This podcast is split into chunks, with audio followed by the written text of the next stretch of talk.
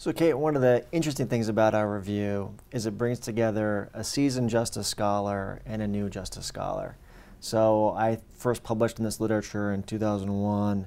I've been reading this literature since the mid 90s. This is your first exposure to justice, though. It's your first justice publication. So, I think when we look back on the paper, we look back on it through different lenses and through different perspectives, we probably have very different takeaways uh, of it. And so I thought it might be fun to kind of compare our takeaways. Um, when I look back on the article, what strikes me is there are really four basic questions that have dominated the attention of justice scholars for the past 30 to 40 years. Uh, what is justice? Uh, how do we assess it? Uh, why do we even think about justice issues in the first place? Why do they occur to us uh, as we're going through our day? Uh, what kinds of behaviors does just, justice predict? And how and why does it predict uh, those behaviors? Uh, and I think our review shows we have pretty good answers to those four questions now. Justice is a sense of appropriateness and decision making contexts.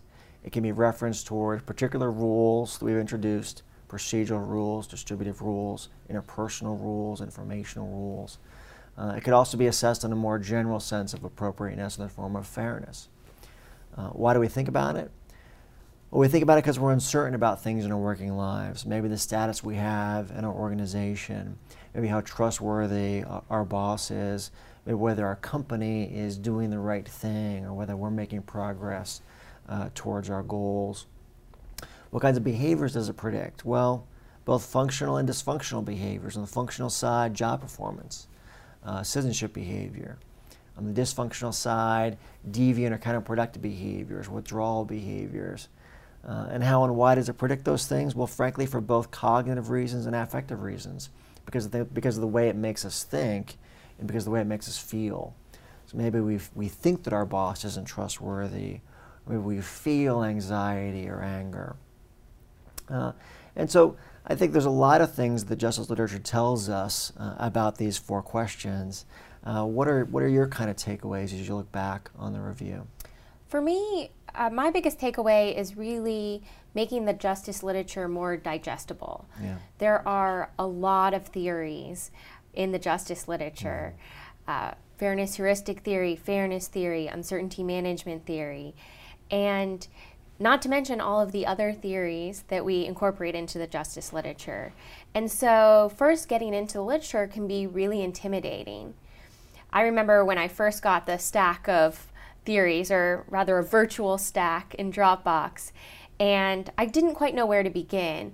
Looking at the theories, I was trying to figure out is fairness theory and fairness heuristic theory competing theories or are they complementing theories? How do I know which one to use? And so, what I think our article does is give a tool for researchers to understand how the theories work together and work differently, and somewhat of a guide on which mediators to choose and which behaviors to choose when you're studying a phenomenon. And I think probably it sets us up for this is the end of Justice 1.0 as a literature because we've answered these four questions. And then sets the stage for what we might call Justice 2.0. And so maybe what we do from here is we leave those questions behind and we study new things. Uh, and I think you're seeing the literature do that already. Uh, and so, what might a Justice 2.0 paper look like? Maybe we stop studying employees and we start studying supervisors.